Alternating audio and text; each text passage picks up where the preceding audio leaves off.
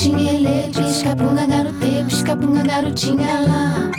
Olá, meu nome é Patrícia Cerqueira e este é o Bate-Papo Podcast. Toda terça-feira, uma coisa a se pensar.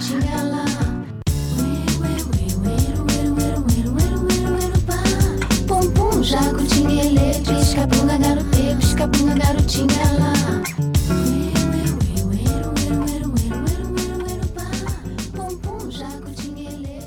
Na semana passada, eu olhei para todos os meus planos, metas, desejos e me perguntei: será mesmo que eu vou conseguir?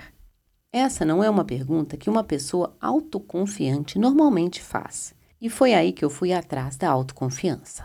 O que nos torna pessoas autoconfiantes? Se a gente for partir do começo de tudo, o afeto é primordial. Crianças que se sentem amadas têm tudo para se tornarem adultos confiantes. Mas não é tão simples assim. Existem uma série de fatores que contribuem para a autoconfiança. Ter um nível saudável de autoconfiança pode nos ajudar muito mais do que imaginamos. Eu falo saudável para não cair no narcisismo, que é um conceito da psicanálise que define o indivíduo que admira exageradamente a sua própria imagem e nutre uma paixão excessiva por si mesmo. O excesso de autoconfiança faz tanto mal quanto a falta. E hoje eu vou falar da falta.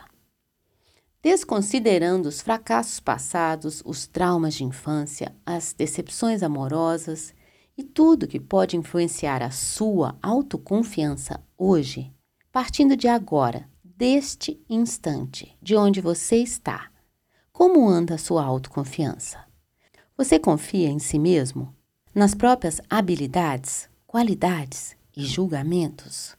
Você possui a convicção de ser capaz de fazer ou realizar aquilo que você mais sonha?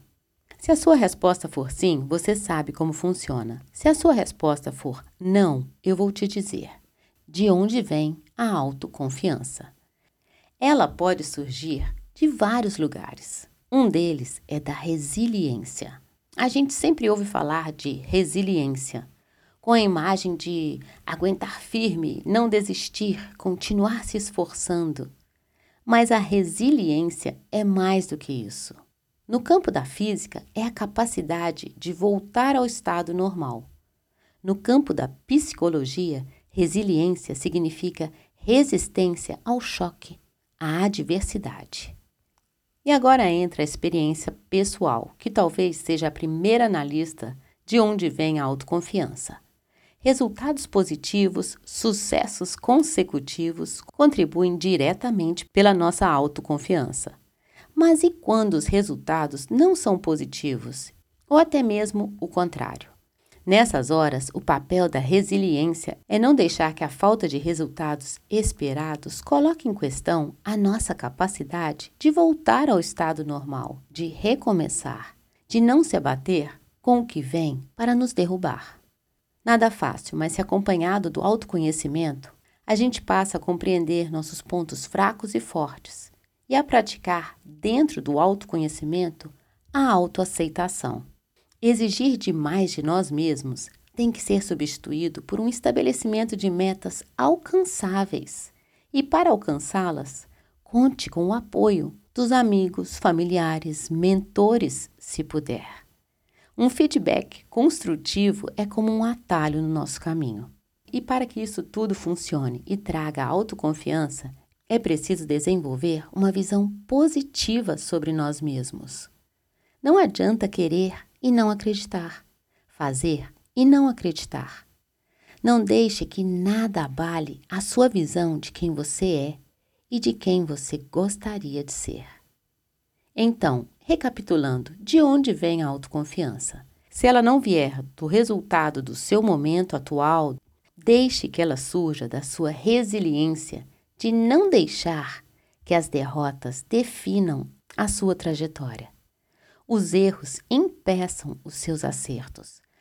As dúvidas não tirem a sua certeza. Acreditar que somos capazes é o primeiro passo para provar que somos. Não importa, não há tempestade, mau tempo que apague a chama de alguém que sabe onde quer chegar.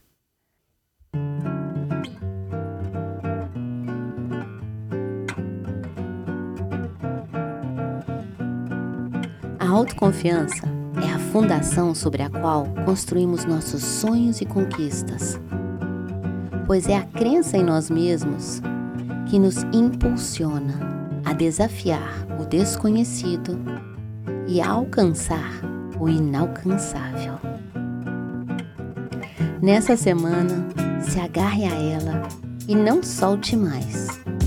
Até semana que vem, autoconfiante e até lá, fica bem e te cuida.